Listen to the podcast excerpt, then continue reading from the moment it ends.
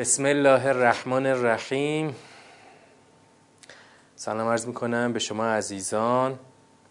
انشاءالله که خوب سلامت باشید. شهادت امام هادی علیه السلام رو هم تسلیت عرض می‌کنیم و در سوره پیامبر اکرم سوره محمد صلوات الله علیه هستیم. تقریبا تا حالا هیچ سوره اینقدر طول نکشیده بود. الان دوازدهمین جلسه است که ما تو این سوره هستیم.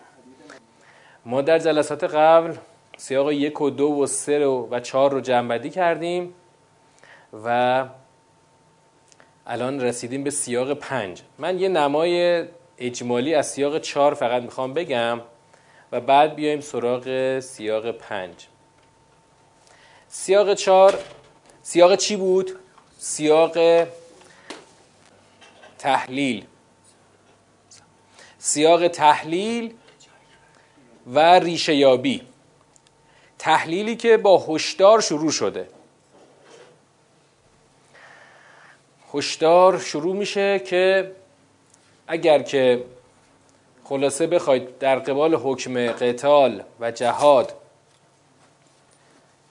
شونه خالی بکنید و جا خالی بدید شما انگار که مفسد در زمین هستید. و اگر اینطور بشه هشدارش کجاست؟ خدا لعنتتون می‌کنه. خدا کرکورتون کرکورتون می‌کنه و نمی‌تونید دیگه ببینید و بشنوید حقایق رو. این هشداره. پس هر کسی که بخواد از ترس جهاد همچی حالتهایی به خودش بگیره این حتما بدونه که دچار لعنت خدا میشه. بعد در فاز دوم که اون فراز بعدی بود فراز سوم بود چی بود؟ ریشه یابی. ریشه در چند تا ریشه خدا مطرح کرد؟ سه تا ریشه. سه تا ریشه. بعد از افلیت برون القرآن سه تا ریشه. اولی اینکه اصلا نفهمیده باشن. واقعا نفهمیدن چی گفته پیغمبر. که این گزینه رو خود خدا حذف می‌کنه. اینطور نیست که نفهمیده باشن. خوبم فهمیدن که خدا چی گفته. اما ریشه اول همون قفل قلب بود. قفل قلب مانع از اینه که آنچه را که فهمیدند از کلام خدا پایبندش باشن و تبعیت کنن و گوش به فرمان باشن. بعدم خب دیگه اینجا خداوند بازم هشدار داد که حالشون دیدنیه. اون وقتی که ملائکه خدا از پس و پیش بخوان بزننشون. بعد اینجا توی اون بند آخر یعنی فراز آخر این فراز آخر رو می‌خوایم دوباره یه توجه بیشتری بهش بکنیم. ام حسب الذین فی قلوبهم مرض ان لن یخرج الله ازغانهم یه ریشه دیگه خدا اینجا مطرح کرد که اینها همون کسانی که در دلهاشون بر دلشون قفل, قفل خورده و در دلشون مرض دارن اینا فکر می‌کنن که هیچ وقت خدا اون گرایشات متراکم دنیا گرایانه اینها رو بیرون نمیریزه. خب؟ بعد بلا فاصله خداوند اینو پیوند داد به شناخته شدن اینها در جامعه. این چیه حکایتی برای ما داره؟ ببین بیرون ریختن حب متراکم اینو خدا گذاشته کنار شناخته شدن در جامعه. که بعد اینا میان خدا گفت که من نمی‌خوام تو اینا رو با چهره بشناسی فقط اینا رو با لحن القول میشه شناخت پیچوندن کلام خدا. این دوتا رو کنار هم بذاریم چی در میاد؟ چی در میاد؟ ببین اینها خدا در مقام ریشهبی داره میگه که اینا انگار که نگران این نیستن که خدا این دنیا گرایی اینها رو بیرون بریزه. بیرون بریزه بعد در نتیجه تو جامعه شناخته بشن. الان موضوع شناخته شدن در جامعه است. با تمام سکناتشون شناخته بشن. با بیرون ریخته شدن این امیال درونی. یعنی اینا الان دلشون قرصه. دلشون قرصه به چی؟ به اینکه آقا هیچ کی نمی‌تونه بفهمه ته دل ما چه خبره. چون که خدا میگه دیگه. خدا میگه فکر اینا فکر نمی‌کنن که خدا یه روزی می‌خواد بریزه بیرون. لن یخرج. خدا هرگز بیرون نخواهد ریخت. امیال اینها رو خدا هرگز بیرون نخواهد ریخت که بعد شناخته بشن. یعنی فعلا خد دلشون قرضه که شناخته نمیشن. یعنی دارن روی عوام فریبی کار می‌کنن. یعنی اون امیال خودشون رو پنهان کردن اون مرضهای قلب رو اون قفلی که بر دلشون خورده رو همه اینا رو پنهان کردن و این خیالشون راحته که مردم نمی‌فهمن که تو دل اینا چه خبره. خدا هم این کارو ببین خدا این کارو نمی‌کنه ها. اما بعد بترسن که خدا این کارو بکنه در حقشون. الان کسانی که همین مسیر رو میرن همین مسیری که تا حرف از جهاد و قتال میشه فوری دم از منافع ملی و ضرر داشتن جنگ و مذمت جنگ طلبی و مذمت تنشزایی و اینا صحبت می‌کنن در واقع یه پایش همینه که خیالشون راحت مردم نمی‌تونن بفهمن تو دل اینا چه خبره. خدا هم قرار نیست کاری کنه که اینها با چهره شناخته بشن. اما اگر مردم خودشون بصیرتشون رو بالا ببرن با تکیه بر قرآن و کسانی که در برابر حکم جهاد و قتال مقاومت می‌کنن رو با تکیه بر این حرفهای خدا بشناسن بدون اینکه لازم باشه اینا به سیما شناخته بشن چی میشه؟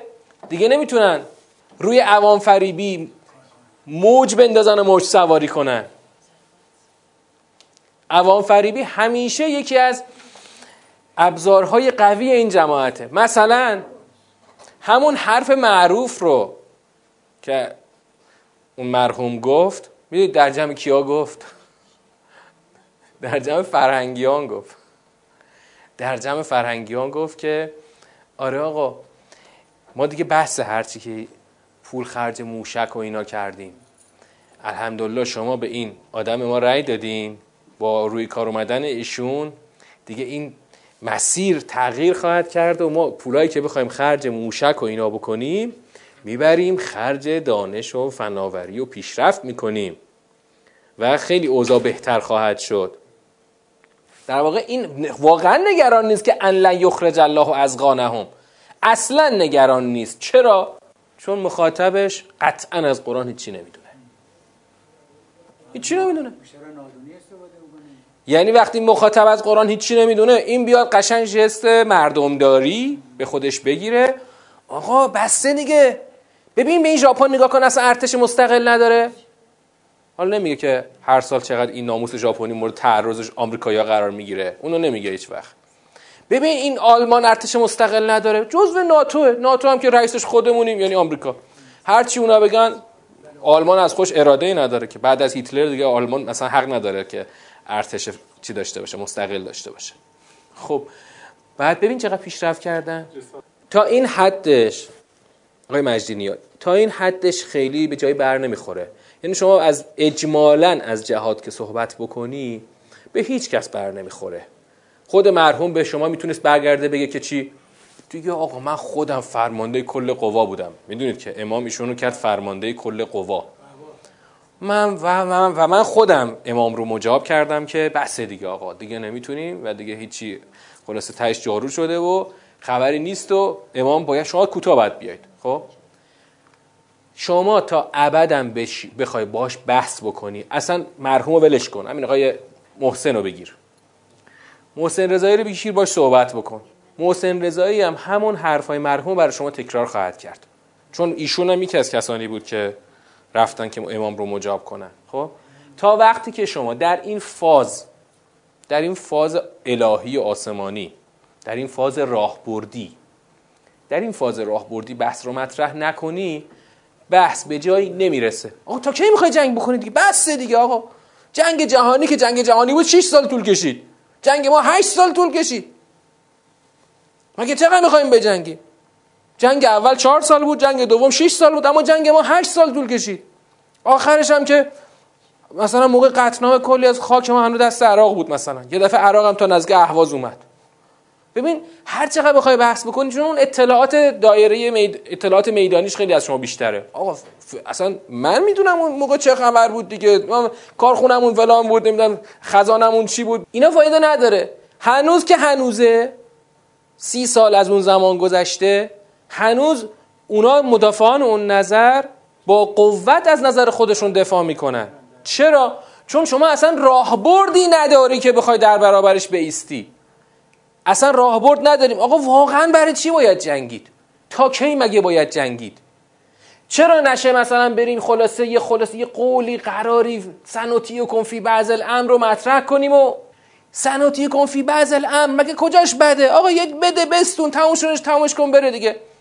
مثلا تو به ناوای آمریکایی کار نداشته باش.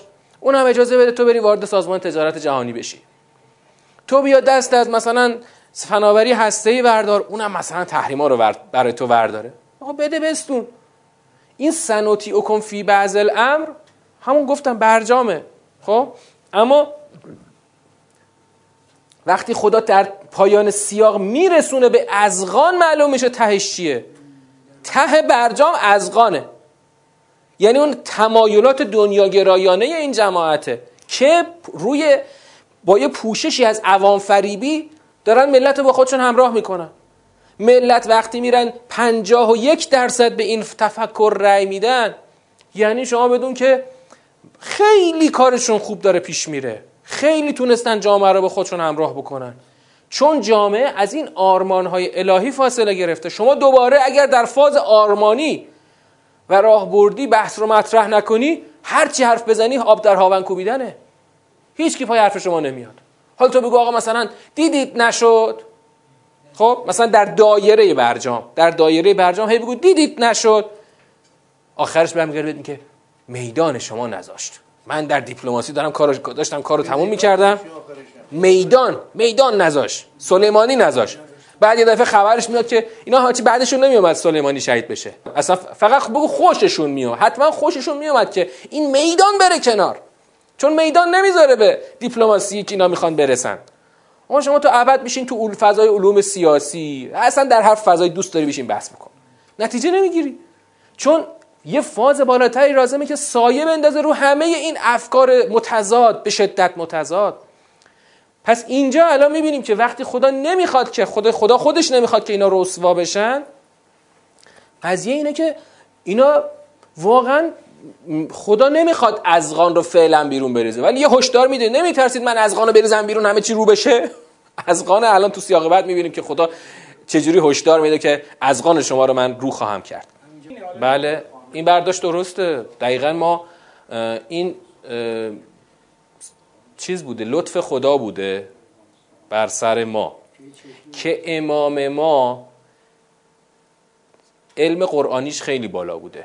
رهبر انقلاب هم همینطور. الان صرف نظر از تدبر رهبر انقلاب از لحاظ معلومات قرآنی یه سراگردن از همه همرده های خودش بالاتره همرده ها مثل مثلا بقیه دیگه بقیه همسنایی که اون زمان بودن نبودن همه اینا. خب ما بالا بالاترن. ما وقتی که الان سوره رو می‌خونیم می‌بینیم اه خیلی جالبه. قشنگ امام می‌گفت جنگ جنگ تا فتنه از عالم. خب این همینه. راهبرد دو درست امام پیش گرفته. امام تا آخرین لحظه در برابر اون مرحوم چی نکرد؟ کوتاه نیومد. اما وقتی که اونا همه دست به یکی کردن. آره گفتن که آقا اگه ما مدیر جنگی ما میگیم نمیشه نمیشه نمیشه. اینقدر اصرار کردن که من گفت خب دیگه من امام خودش که نمی‌تونست بره تو صحنه به جنگه که. امام با رهبری می‌کرد. اینجا هم گفتم تو سیاق قبلی گفتم که تو سیاق چهار گفتم که اگر اون جماعت بتونن مردم رو با خودشون همراه کنن پیغمبر خدا باید کوتاه بیاد در برابرشون. چون پیغمبر که نمی‌تونه روی اذهان شما تصرف کنه که آقا بهت میگم پاشو برو جنگ پاشو برو به جنگ. باید خودت پاشی بری به جنگی. خب؟ آقا وقتی که طرف خودش فرمانده کل قواه چی بگه دیگه؟ ما چی بگه؟ چی نمیشه گفت؟ بعد بگی دیگه مجبورم جام زهر رو بخورم. یعنی اون سنوتی او کنفی بعض الامر تازه الان اسنادش بعد سی سال در اومده. و گفتم سنوتی او کنفی بعض الامر از اون سفری که حسن روحانی سال 65 رفته با سهیمنیستان نشسته یه چیز قول و قراره گذاشته بگیر تا الان برجامش آره مکفارلین و اینا. همه اینا سنوتی و کنفی بعض الامره. آقا یه چیزی بده بستون که اینقدر مثلا تمام بشه دیگه. شلوغی رو جمعش کنیم بشینیم زندگیمون رو بکنیم. بعد می‌رسیم به سیاق پنج. سیاق پنج.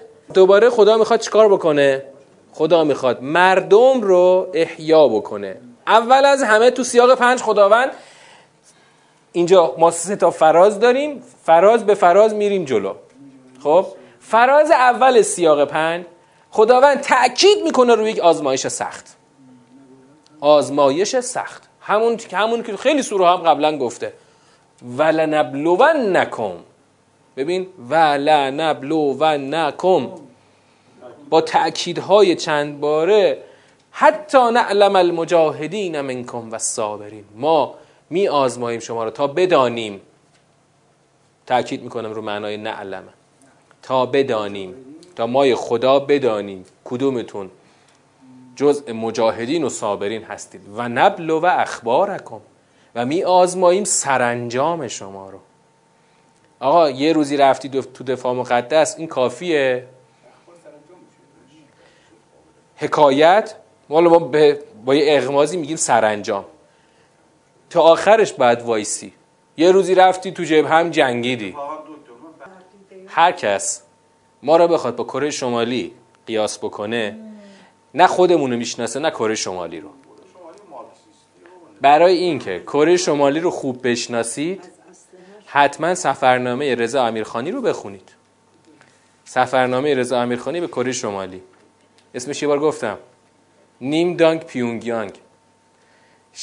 اسم کتاب رو خیلی آهنگین انتخاب کرده. نیم دانگ پیونگیانگ. امیرخانی چون آدم دقیقیه. وقتی سفرنامه می نویسه سفرنامهش تحلیلیه. مثل سفرنامه قبل, قبل از این نیم دانگ پیونگیانگ سفرنامه افغانستان رو نوشت. افغانستان. اسمش گذاشت جانستان کابلستان. یعنی من وقتی این کتاب رو خوندم درک و شناختی که به افغانستان پیدا کردم قطعا از خود افغانیا که تازه از افغانستان اومده باشن کامل تر بود. توی خود کانال درباره نیم دانگ پیونیانگ من یه مطلب نوشتم تو کانال خودم. بنویسین تو کانال خودم نیم دانگ پیونیانگ اون مطلب میاد. بعد اگر کسی کره شمالی رو خوب بشناسه اون وقت تازه می‌فهمه که چه تفاوت ماهوی بین ما و کره شمالی هست اون یه فرعونه. فرعونی است که مثلا یه با اون یکی فرعون بزرگتر از خودش سرشاخه. مگر نه کفر محضه. بعد اینجا بیایم تو سیاق پنج. پس اولش قطعا ما شما رو مورد آزمایش قرار میدیم. خب؟ بلا فاصله خداوند میگه ان الذين كفروا وصدوا عن سبيل الله و الرسول من بعد ما تبين لهم الهدى لن يضر الله شيئا و اعمالهم. این تعبیر رو ما اول سوره هم داشتیم ولی اینجا چه فرقی کرد؟ یه شاق الرسول بهش اضافه شد. فرقش چیه؟ فرقش چیه؟ اینجا الان یه شاق الرسول اضافه شده این کفر و صد و سبیل الله اینا کیان؟ اون اول سوره کیا بودن؟ آیه اول سوره. اینا اصلا الان اینا اونا نیستن که. اینجا وقتی میگه شاق الرسول یعنی اینا همینان که دور بر پیغمبر از مردم عادی جذب اون جماعت شدن. خب؟ دارن چک و چونه می‌زنن شاق رسول چک و چونه می‌زنن با پیغمبر که آقا تو رو خدا بیخیال بابا بذار بشینیم سر جامون. اونا که الان به ما حمله نکردن. اینا شا مشاقه با رسول خدا برای اینکه نرن به جنگ. خدا عنوان زده رو پیشونیشون کفرو وسط دو انصب یعنی الان اینا همکاسه شدن با اون دشمنی که قرار ما بریم باشون بجنگیم. مثلا اینا رو الان باید بذار کنار صدام. اینایی که الان دارن با فرمان قتال مقابله می‌کنن اینا رو تو بذار در کنار اون کافری که قرار تازه مؤمن مؤمنین برن باشون در صفحه قتال باشون بجنگن. خدا میگه هرگز به خدا ضرر نمی‌تونن بزنن. و اعمالشون هم حبط میشه. ببین این میشه که این این مدل کلامو داشته باش. مدل کلامی که طرف داره با پیغمبر یه شروع کرده چک و چونه زدن. خدا به خاطر این چک و چونه بیجا اعمالشو داره حبط می‌کنه. تو سوره حجرات هم باز می‌رسیم. چون این فقط یک برخلاف اون که تو بعضی تفاسیر نوشتن فقط یک اختلاف نظر نیست. این یک مخالفت با بزرگترین راه برده جبهه اسلام در برابر جبهه کفره. شما تو آزمایشت که رفوزه شدی جزء مجاهدین و صابرین که نتونستی قرار بگیری. حالا اومدی بعد از اون که هدایت روشن شده داری با پیغمبر خدا چونه می‌زنی؟ که بیخیال حکم خدا بشه حتما به خدا ضرر نمی‌تونی بزنی. اعمالت هم حبت میشه. این فراز اول سیاق پنج. فراز اول در واقع آزمایش سخت خدا که حتما در پیش خواهیم داشت. حالا حالا که آزمایش سختی در پیشه خدا میگه اطیع الله اطیع الرسول بعد از آزمایش آزمایشی که گفته کجا خودتون نشون بدید در میدان مجاهده و, و صبر. نکن.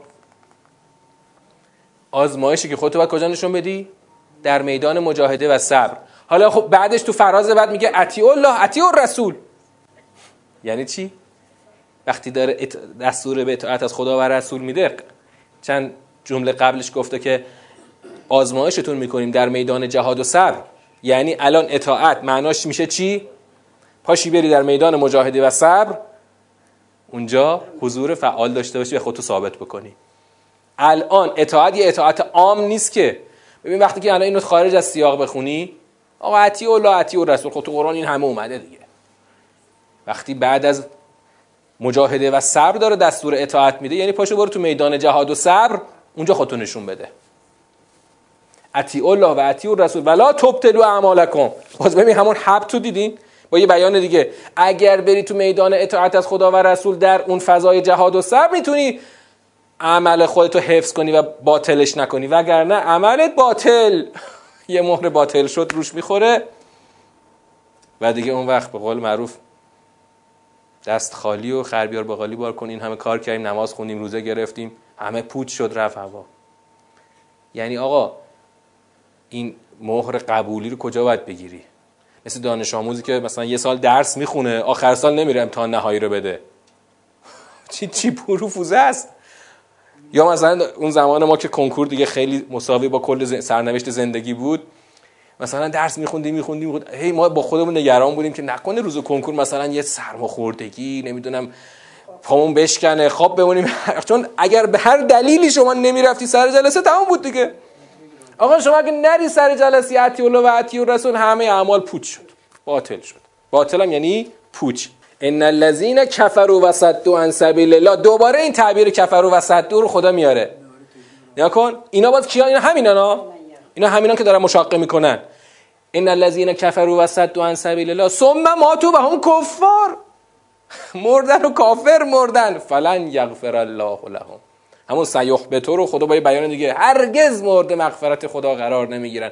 پس الان تو سیاق پنج کفر و صد عن سبیل الله اون کفار اول نیستن. همین مؤمنینی هستن که دوربر پیغمبر دارن هستن و دارن چک و می‌زنن. حالا که اینا رو گفتیم ما که سراحتا گفتیم آقا برید اطاعت کنید. بازم شاید بعضیا برگردن میگن آقا ما نفهمیدیم شما چی گفتی. خدا برای اینکه دیگه هیچ ابهامی باقی نمونه میگه آقا ف بنابراین لا تهنو و تدعو الاسل سستی نکنید که بروید دعوت به سازش بکنید و انتمال اعلان بدانید که شما برترید. ببین یعنی شاید بعضی آخرش هم که آقا این اطاعت اطاعت یعنی چی؟ آقا سستی نکن سازش نکن. خلاصه و پوسکنده سستی نکن سازش نکن. سستی همینه که نری در میدان جهاد و صبر. آیس من واقعا میگم تفاوت بین شیعه و سنی. کجا باید خودشون نشون بده؟ همین که یک نظامی رو خیلی برو بالاتر. شیعه کسی است که نظام ولایی رو پذیرفته باشه و سنی کسی است که نظام ولایی رو نپذیرفته باشه. خب حالا الان الان توی فضای سوره پیامبر کیا نپذیرفتند؟ نه کسانی که عنوان خاصی دارند هر کسی که به خاطر دنیاگرایی خودش نمی‌خواد بره در میدان جهاد و صبر. این میشه عدول کرده پیروی نکرده و همه اعمالش هم پوچ شده. الان امروز هم همینه. حالا من آخر ساعت اگه وقت بشه می‌خوام یه اشاره بکنم به آیه 82 سوره نسا. که اینجا واقعا یعنی اون دعوایی که اون زمان بوده امروز هم هست روی چی سواره؟ دعوا روی این سواره که آقا این دستور که شما میفرمایید دستور خودتون یا دستور خداست؟ تمام دعوای ولایت در صدر اسلام از زمان خود پیامبر اکرم دو دسته شدن. همینجا می‌بینید دو دسته رو دیگه. اما اینجا الان دو دستن دیگه. قشنگ می‌بینی که یه عده از مردم در اثر عوام فریبی اون لیدرهای سیاسی تابع این جریان شدن. خب الان دقیقا دو دستگی رو داری می‌بینی. این دو دسته همون دو دسته یعنی که بعد از رحلت پیغمبر اکرم که دیگه اونا غلبه کردن و حکومت کلا افتاد دست اونا. امروز امروز چی؟ امروز دقیقا همینه. اصلا امروز. اصلا دیگه شیعه و سنی واقعا تفکیک بین شیعه و سنی غلطه به نظرم. چرا؟ چون از درون جامعه شیعه بسیاریشون تو دایره سنوتی, و کفی بعض الامر هستن. خب؟ اما من مثلا نشستم یعنی چیز یه سنی بود بر ما توی اردوی راهیان بر ما روایتگری می‌کرد. رفته بودیم راهیان غرب ایشون بر ما روایتگری می‌کرد. خب؟ خودش جانباز بود. جانباز سپاهی بود جانباز بود روایتگری می‌کرد. یعنی از اون کردایی بود که زمان جنگ با نظام بودن. خب؟ سنی بود. سنی بود. بعد آقا این انقدر از ولایت صحبت کرد. انقدر از امام حسین صحبت کرد. روز آخر موقع خداحافظی گفت البته من شافعی هستم. ولی اینا که به شما گفتم اون خاطرات خودم بود. این آدم چی هست آقا آخرش این که اون فیک خدا می‌ذاره قشنگ تکلیف رو روشن می‌کنه. فلا تهنو و تدعو الی السلم و انتم الاعلون. والله معکم. ولن یترکم اعمالکم. آقا اگه تو بیای پای این میدان جهاد و صبر وایستی ثابت قدم باشی خدا با شماست و هیچی لن یترکم اعمالکم. از اعمال شما چیزی نمیکاهد چیزی کم نمیشه. کاستی پیدا نمی‌کنی. این فراز دوم سیاق بود. میریم فراز پایانی سیاق. انما الحیات الدنیا لعب و لهو. اینجا دوباره خدا می‌خواد از ماهیت دنیا بگه. همونطور که تو سوره حدید دیدیم. خدا گفت که انما الحیات الدنیا لعب و لهو و زینت و تفاخر و تکاسر فی الاموال و الاولاد. چرا دقیقا وسط جایی که خدا داره یک بار سنگین یه دستور سنگینی رو صادر می‌کنه خدا توجه شما رو میدوزه به ماهیت دنیا. چون دقیقا بستگی به این نگاه شما به دنیا داره. دنیا رو چی می‌بینی آقا؟ دنیا رو یک میدان بهرهمندی می‌بینی. آقا بخور تا توانی به بازوی خیش. بهتره بگیم بچر تا توانی. آقا اینو می‌بینی؟ یا نه؟ اگه دنیا رو لحو و لعب و زینت و تفاخر هم یک چیز پست ببینی حاضری به خاطر این دنیای پست که چند روزی بیشتر نیست از تمام دستورات خدا سرپیچی کنی و اعمال تو حبت کنی و صاف با سر بری تو جهنم. یزربون وجوههم و ادبارهم. حاضری؟ خب این دنیا پسته بابا.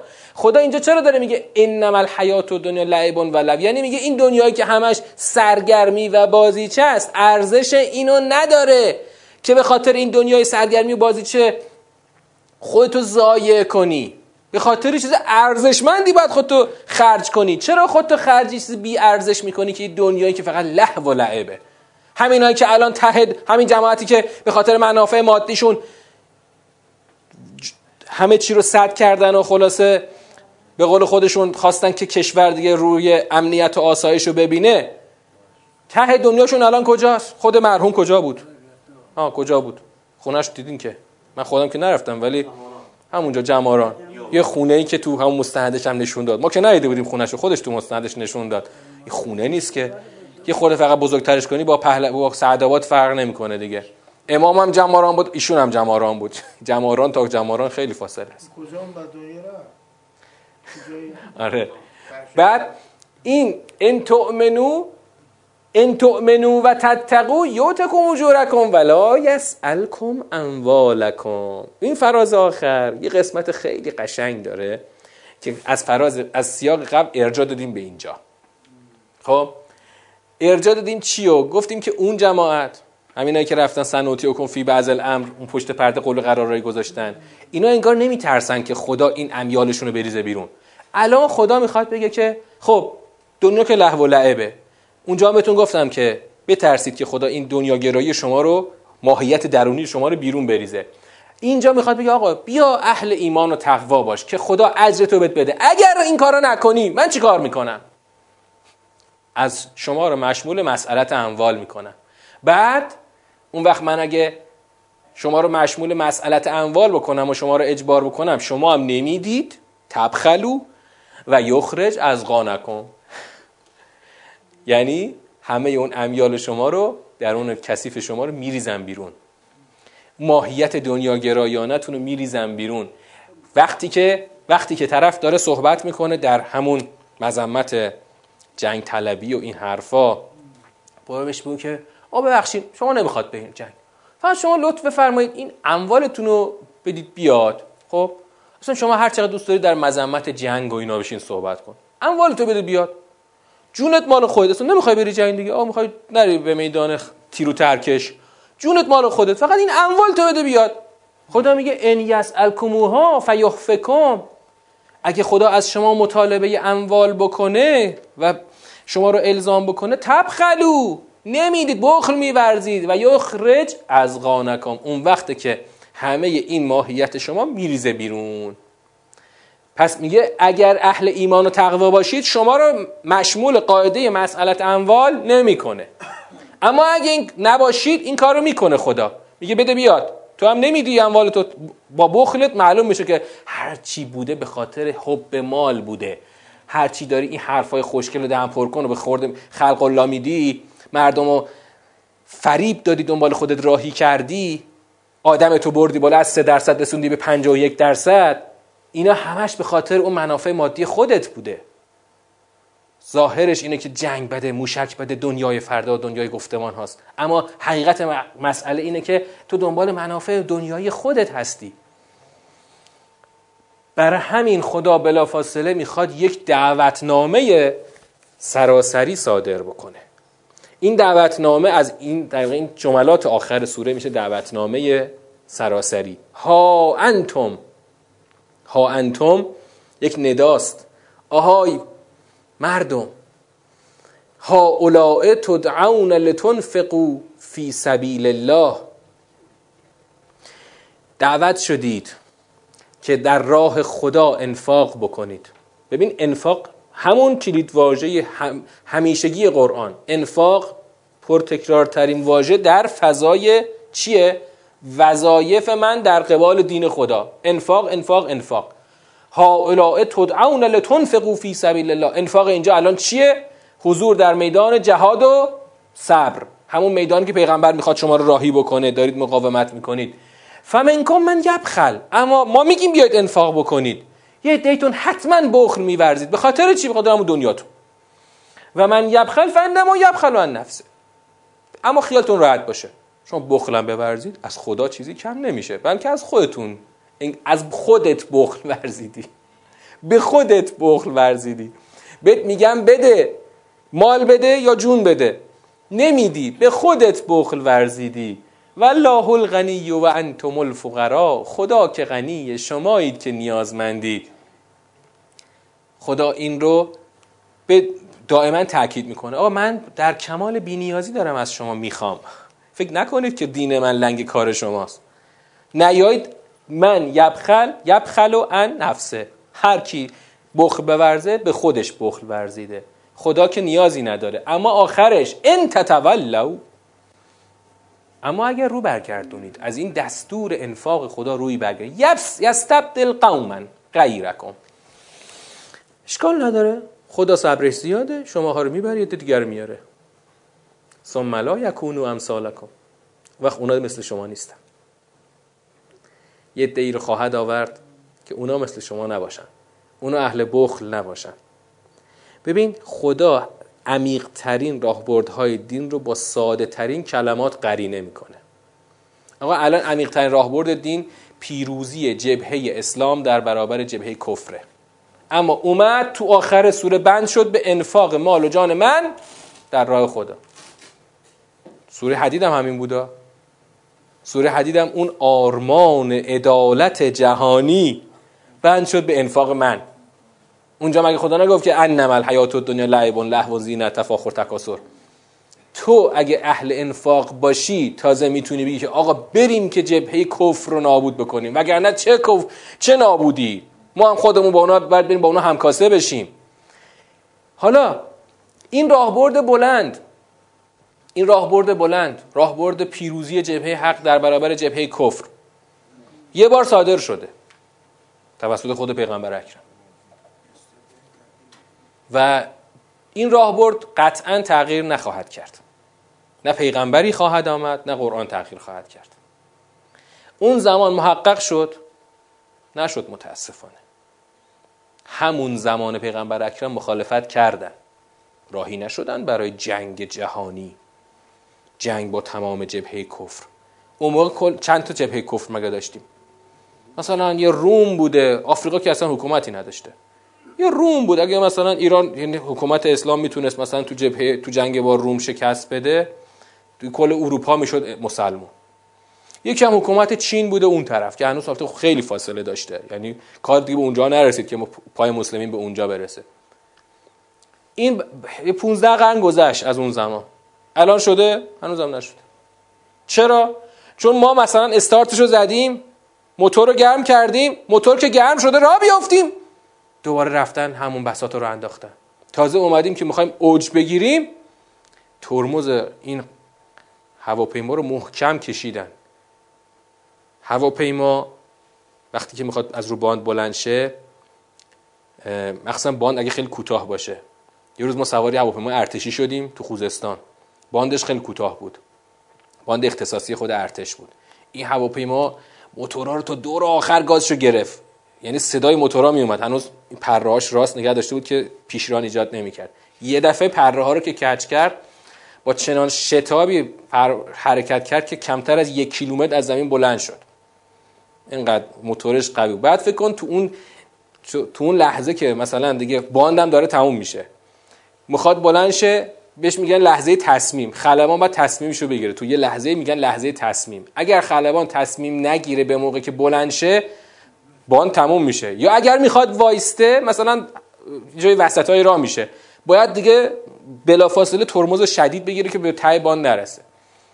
آقا ما تازه گرم کردیم موتورا رو دورش رو بالا گرفتیم. خوب که موتورا دور گرفت یه دفعه اینا ترمز کشیدن. یه دفعه گفتن که آقا دیگه بی خیال این حرفا. جنگ جنگ تا رفع فتنه یعنی چی اصلا؟ این حرفا ما نداریم. ما قرار بریم فقط این بصره رو بگیریم. یا مثلا فوقش بریم الاماره رو بگیریم یا مثلا بغداد رو بگیریم تمامش کنیم. بعدم آخرش می‌خواستیم بریم سلیمانیه رو بگیریم اونم نتونستیم البته. سال 67 رفتیم سلیمانیه رو بگیریم اونم نیروها نرسیدن به خاطر شرایط سخت منطقه کردستان عراق نرسیدیم به سلیمانی آقا تمامش کن بره دیگه بسته دیگه نشد دیگه آقا. تو کبل پنج می‌خواستی بصره رو بگیری نشد. بعدش رفتی سلیمانیه رو بگیری نشد دیگه فیتیله رو بکش پایین. تمامش کنیم بریم زندگیمون رو بکنیم. اینا تو دقیقا تو نقطه اوج ترمز کشیدن. بعد که ترمز کشیدن چیکار کردن؟ تئوریزش کردن. آقا اصلا جنگ یک ضد ارزشه. جنگ بده. جنگ مصیبته. گرفتاریه. بدبختیه. ببین خوزستان اون در داغون شد. ایلام خوزستان کرمان شد. زدن ترکوندن همه چیش نابود شد. بعد گفتن خب اصلا بریم دیگه جنگ رو تمام کنیم بریم بسازیم. ولی رفتن ساختن. اتفاقا خوبم ساختن. اما فقط دنیای خودشونو ساختن. دنیای خودشونو ساختن. مثلا سالها گذشت یه سی سالی گذشت. سی سال گذشت. فقط این یه کلمه میگیم سی سال گذشت یه نسل گذشته دیگه. سی سال گذشت. یه دفعه میری خرمشهر می‌بینی که خرمشهر چی چی نیست. یعنی مردم لنگ یه لقمه نونن. لنگ یه لقمه نونن. مثلا میری حالا من که سال اولین سال بعد از جنگ خوزستان بودم همه خوزستان و قشنگ چهرش یادمه. رفتیم خرمشهر 68 رفتیم خرمشهر. خرمشهر هنوز صاف صاف بود. یعنی هر جایی که تانک انداخته بودن خونه ها رو صاف کردن خراب بود. ولی الان که چون یعنی خودم اون تصویر خرمشهر خراب رو دیده بودم خب الان یه سی سال گذشته خرابه نیستش. ولی میری می‌بینی هنوز زندگی مردم خرابه. مردم اونجا هنوز لنگ یه لقمه نونن. پس چطور شد که نساختی؟ خواستی که دنیا رو بسازی ولی نساختی. چرا دنیا رو ساختی؟ دنیای لواسون رو ساختی. باستهیل ساختین تو لواسون. این شد یعنی واقعا می‌خواستی جنگ متوقف کنی برای خودتون برای دنیای خودتون. آره دقیقا همینه چون ازغانشون معلومه کجاست. ازغان همونجاست. این حرفا رو من اگه منهای سوره بگم هیچ, واقعا هیچ جاش ایراد نداره. آقا اونا لیاقتشون همون بود دیگه. بالاخره نمیشه که همه جا ایران مثل هم باشه که. می‌خوای اون خرمشهر لبه مرز مثلا ما بیایم مثل لواسون بسازیم. اونجا اصلا نباید بسازیم. اونجا خوب نیست. یه موقع می‌خواستم پالشگاه آبادان رو بازسازی کنن. گفتن آقا اینجا لبه مرزه. اینجا رو اصلا نسازید دوباره. اینجا خطرناکه تقی توقی بخور اینجا می‌زنن نابودش می‌کنن. ما اصلا بریم یه جای دیگه مثلا بسازیم. ولی همه اینا می‌بینید تهش چیز دیگه است. تهش همینه که در اون راه برده بزرگ اینا لنگن نمی‌خوان حضور داشته باشن. آقا الان چی؟ الان واقعا من شما این سوره رو بذار جلو جامعه فعلی خودمون. این سوره جلو جامعه فعلی. خب نمره چند میدیم؟ حتما نمره قبولی نمی‌تونیم بدیم. نمره قبولی که نمیدیم خدا میگه آقا یستبدل قوما غیرکم ثم لا یکونوا امثالکم. پس این ملت که همه رفتن اینطوری دنیاگرا شدن کی قرار امتی بیاید که لا یکونو امثالکم باشد؟ اصلا مهم نیست چند سال طول بکشه. 15 قرن طول کشیده ممکنه 15 قرن دیگر هم طول بکشه. خدا که صبرش زیاد. مهم اینه که خدا از این راه برد. مطلقا کوتاه نمیاد. مهم این نیست که من و تو سوره پیامبر رو بلدیم یا بلد نیستیم. مهم اینه که این قانون تغییر نخواهد کرد. مثل قانونی که شما مثلا خیلی از مردم قوانین رو نمی‌دونن اما قانون روشون اعمال میشه. همیشه تو حقوقدانا میگن میگن جهل شما به قانون رافع مسئولیت حقوقی شما نیست. جهل شما به قانون خدا رافع مسئولیت حقوقی شما در برابر قانون خدا هم نیست. شما نمی‌دونی تو سوره های خود قرآن چی نوشته. خب برو بدون. خدا چیکار کنه که تو نمی‌دونی؟ چیکار کنه که نمی‌خواهی که بدانی؟ خدا چیکار کنه که دین رو خلاصه کردید در یه سری آداب فردی دلخوش کنک دین رو خلاصه کردید در خواب و رؤیا و مکاشفه. بعد اینجا سیاق پنجم هم ما خوندیم. حالا پس تو سیاق پنجم پنجم یا یه نگاه خیلی سریع به سیاق پنج بکنیم. سه تا فراز داشت. فراز اول قطعیت آزمایش سخت خدا. در میدان جهاد و صبر. هر کس تو میدان جهاد و صبر نباشه حتما همون کفر و وسدو میاد مهر می‌خوره روش. اعمالش که باطل میشه. بعدش بلا در فراز بعدیش خدا گفت که اطاعت کنید اطاعت از خدا و رسول حتما همون در میدان جهاد و صبره. بازم همون کسانی که کفر و صد عن سبیل الله اینا باز اعمالشون مورد مغفرت قرار نمی‌گیره. خدا خلاصش کرد. آقا سستی نکنید دعوت به سازش نکنید. سازش اینجا منظور سا کدوم سازشه؟ سازش کل جبهه اسلام در برابر کل جبهه کفر. ببین اینقدر این سازش رو روش پافشاری کردن کردن کردن الان فقط صهیونیستا رو ما هنوز باشون سازش نکردیم. دیگه کی مونده باش, باش سازش نکرده باشیم؟ با فرعون زمان رفتیم فالوده خوردیم. یعنی واقعا این ننگ روی نسل ما ثبت شده. خب؟ رهبر اگر جلوشو نگرفته بود اینا میشستن. همه چی رو میبستن و تمام میکن چنانچه رهبرشون گفت. رهبرشون گفت فقط این موشک ها مونده دیگه. اینا رو هم بدیم حل آقا. اصلا دیگه این دندون رو می‌کنیم میندازیم جلوشون. اینا هم خیالشون مثل اون شیره که قصهش بود تو کارتون ها. همه پنجه هاشو کشید تا ثابت کنه که خیلی حسن نیت داره. بعدم وقتی پنجه هاشو کشید دیگه تسلیم شد دیگه شیر نبود دیگه. شیر با پنجهش دیگه. حالا شما این پنجه ها رو بکش بذار جلو دشمن. قشنگ یه لغمه چپت می‌کنه. یعنی از حزم چندمش هم عبور می‌کنه. هیچی هم ازت باقی نمی‌ذاره. اون وقت این سستی و سازش رو خدا در فراز دوم گفت. آخرش گفت آقا جون اگر واقعا دنبال چی هستید؟ مگه دنیا تهش همینه. ته دنیا له و لعبه که اگر انفاق نکنی. من گفتم در واقع وقتی بهت میگم انفاق کن چی رو انفاق کن؟ یه چیزی که تهش له و لعبه انفاق. مثل میمونه که فرض کنی ماشین کوکیه. آقا این ماشین کوکیه. اینو انفاق کن. خب من اگه اینو بفهمم که این ماشین کوکیه انفاقش می‌کنم. چون با این نمیشه سوارشی بری مشهد مثلا. ماشین کوکیه. اما به یه بچه کوچولو که تازه براش خریدی بهش بگو این ماشین تو به من میدی؟ نمیده. گریه می‌کنه ولی ماشین شو بهت نمیده. خب آقا ببین که این یه ماشین کوکی بیشتره و لهو و لعبه همش. البته یه خورده بزرگتر میشه. ابعادش میشه 2.5 متر در 1.5 متر میشه. یه خورده بزرگتر میشه. ولی بازم همونه ماشین کوکیه. اینو میگه انفاقش کن. این مالته جونت چی؟ تو سوره حدیدم که گفت جونتو ندی حالا مثلا نمی‌خوای جونتو بدی؟ آخرش که باید بدی. جونتو نمیدی آخر میری تو استخ اونجا. دیار باقی میشه تا آره نه ببین آی کاشن یعنی این سوره به نحو خیلی تامی انتباق داره. به نحو تام. بیاین یه جنبندی کلی بکنیم. نگاه کنید خیلی سریع. آقا بند اول اصل دستور صادر شد. بند دوم تردیدها مطرح شد. خدا تردید زدایی کرد حراس زدایی کرد. تقریبا بند اول و دوم حرف تمامه. از بند سوم تازه چی شروع میشه؟ مخالفت ها تازه خیلی عیان میشه. بند سوم بند سوم چی بود؟ اونجا که تازه رفتن سراغ کارشناسا. تو بند چهارم خدا چیکار کرد؟ تحلیل کرد. مشکل اینا چیه که هی میرن سراغ کارشناسا میگن جنگ بده جنگ بده؟ ریشش کجا بود؟ تو اون ستا ریشه بود. یا واقعا نفهمیدن که اینطوری اینطوری نیست. اما مشکل در واقع مشکل اصلی اینه که دلاشون قفل خورده و مشکل اصلی اینه که خیالشون راحته که خدا به این زودی اینا رو افشا نمی‌کنه.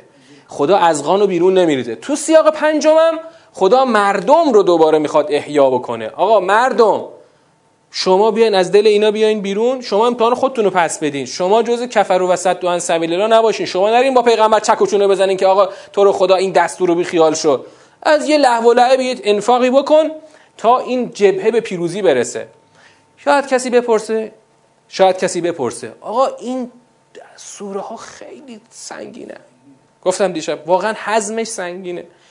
واقعا چی باید آدم برای خودش اول جواب بده؟ آقا خدا دینش این شکلیه.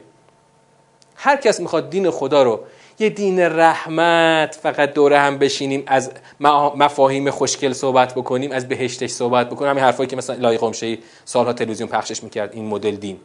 خب؟ دین اون نیست. دین اینه. دین هویتش به جنگ با جبهه کفره. هر کس که بخواد جبهه کفر رو یعنی این هویت رو بگیره اصل قوام جبهه حق رو گرفته. هر کس که فکر کنه می‌تونه بشینه سر یه میز. مثلا با اون پاپ با اون خاخام بشینه سر موضوعات اصلی دین. چک و چونه بزنه و حلش بکنه. همین ابراهیمی ها رو گفتم ها. اون کفار اون ور دنیا که اصلا کارشون نداریم. مثلا اون بودیسم اونو که اصلا الهی نیستن. خب؟ هر کس فکر کنه می‌تونه بشینه دوری میز با این ادیان الهی که خدا تو سوره حدیث قبلا تکلیفشون رو یک سره کرد بشینه مسئله رو حل بکنه مثلا یک جامعه توحیدی بسازیم با این جماعت فاسق طبق بیان خدا این نمی نفهمیده که جبهه حق یعنی چی.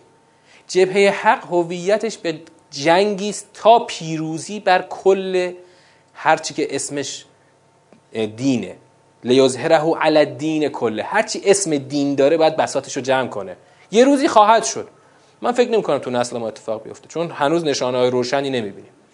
تو این نسل نشانه هاش تازه جرقه هاش زده شد. ما تازه موتور رو گرم کرده بودیم. فعلا موتور اونم سرد شد دوباره. شما این مسیر رو گفتم بذار جلوی جامعه. واقعا موتور اون دوباره سرد شده. من فکر نمی کنم این مردمی که الان دیگه همه با یک حجوم سریع به سمت ارزش های مادی دارن میرن نمیشه. به نظرم اینا رو نمی‌تونی گرمش کنی. ما خیلی هنر کنیم. خیلی هنر کنیم مثل دوره که تشیع رفت در اقلیت. خیلی هنر کنیم اینو زنده نگهش داریم برای نسل های بعد. من بعید می‌دونم از چهار تا آدمی که الان دور جبهه دور این علم مونده بتونیم جبهه جهانی اسلام رو شکل بدیم. جبهه جهانی اسلام هنوز یه چهار نفر تو یمن داریم چهار نفر مثلا زکساکی داریم اون ور تو آفریقا یه چهار نفر این ور تو مثلا افغانستان و سوریه و لبنان. این هنوز چهار نفر بیشتر نیستن. مثلا شما هنوز تو اون جب... مثلا یه پنجم دنیا اونور تو چینن. یک پنجم دنیا تو چین زندگی می‌کنه ما هنوز اسم تشیع نبردیم اونجا. یه چینی اومده بود یه جلسه ما باش صحبت می‌کردیم. مال سینکیانگ بود. همین استان این طرفیه که خیلی خلوت هم هستش. اون استان سینکیانگ خیلی بزرگه ولی جمعیت زیادی نداره. عده مسلمان کم اونجا هستن. گفت ببین اصلا یه چیزای حرفایی که ما از ایشون شنیدیم ما هنوز همون چهار تا مسلمونی که تو چین از زمانهای قدیم موندن اینا هنوز هیچ درکی از تشیع ندارن. تشیع با این جبهش با این وجهش. اینا قشنگ دارن قلت همون چهار تا مسلمونی که تو چین هستن عدهشون یک هزارم جمعیت چین هم نیست. همونا دارن وهابی شدن تموم شده رفته. آره. آه این الان اسلام اینه. با توجه با توجه به اون افقی که خدا در سوره پیامبر ترسیم کرد اون افق خیلی خیلی بالا. خب؟ ما برایندگیری اگر بکنیم از وضعیت موجود نسبت به افق افق و آرمان سوره پیامبر اصلا فعلا نمره قبولی نمی‌گیریم. اصلا. ببین وقتی که رهبر دین ببین اینجا پیغمبر چقدر نقشش مهمه؟ همه چی رو پیغمبر سواره تو این سوره. اتی الله اتی رسول همه جا. رهبر دین رو ما تقلیل میدیم به چی؟ یک محبوب معشوق. قربونش میریم. همه چی رو از او میطلبیم. بابا اگر شما شعن الوهی خدا رو بیاری برای امام دین لحاظ بکنی اون امام رو بالا نبردی. اون امام رو بردی کنار خدا نشوندی. این دوچار شرک شدی. رزق تو از امام باید بخوای. رزق هست خداست. از امام باید رهبری بخوای. خدا کجا تو قرآن گفته که از امام من رزق بخوای؟ از پیغمبر من رزق بخوای. کجا پیغمبر خدا گفته که این امام من این پیغمبر من می‌خواد که پرونده شما رو یه امضای قبول شد پاش بزنه. بله اگه رفتی تو میدان جهاد و صبر اونجا خودتو ثابت کردی اون وقت مهر امضاشو می‌گیری. اما الان مهر امضا رو ما چجوری می‌خوایم بگیریم؟ مهر امضا رو چجوری بگیریم فقط یه خودی نشون بدیم یه حضور فیزیکی خود از خودمون ثبت بکنیم یه جایی. بگیم آقا ما اومدیم دیگه. ما امضا کن بریم دیگه. می‌خوایم بریم کار داریم یا امضا کن می‌خوایم بریم؟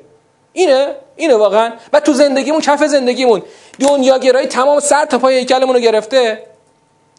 اتش به آمال دنیایی همه جامونو فرا گرفته با همون اتش مثلا میریم یه خودی اونجا نشون میدیم.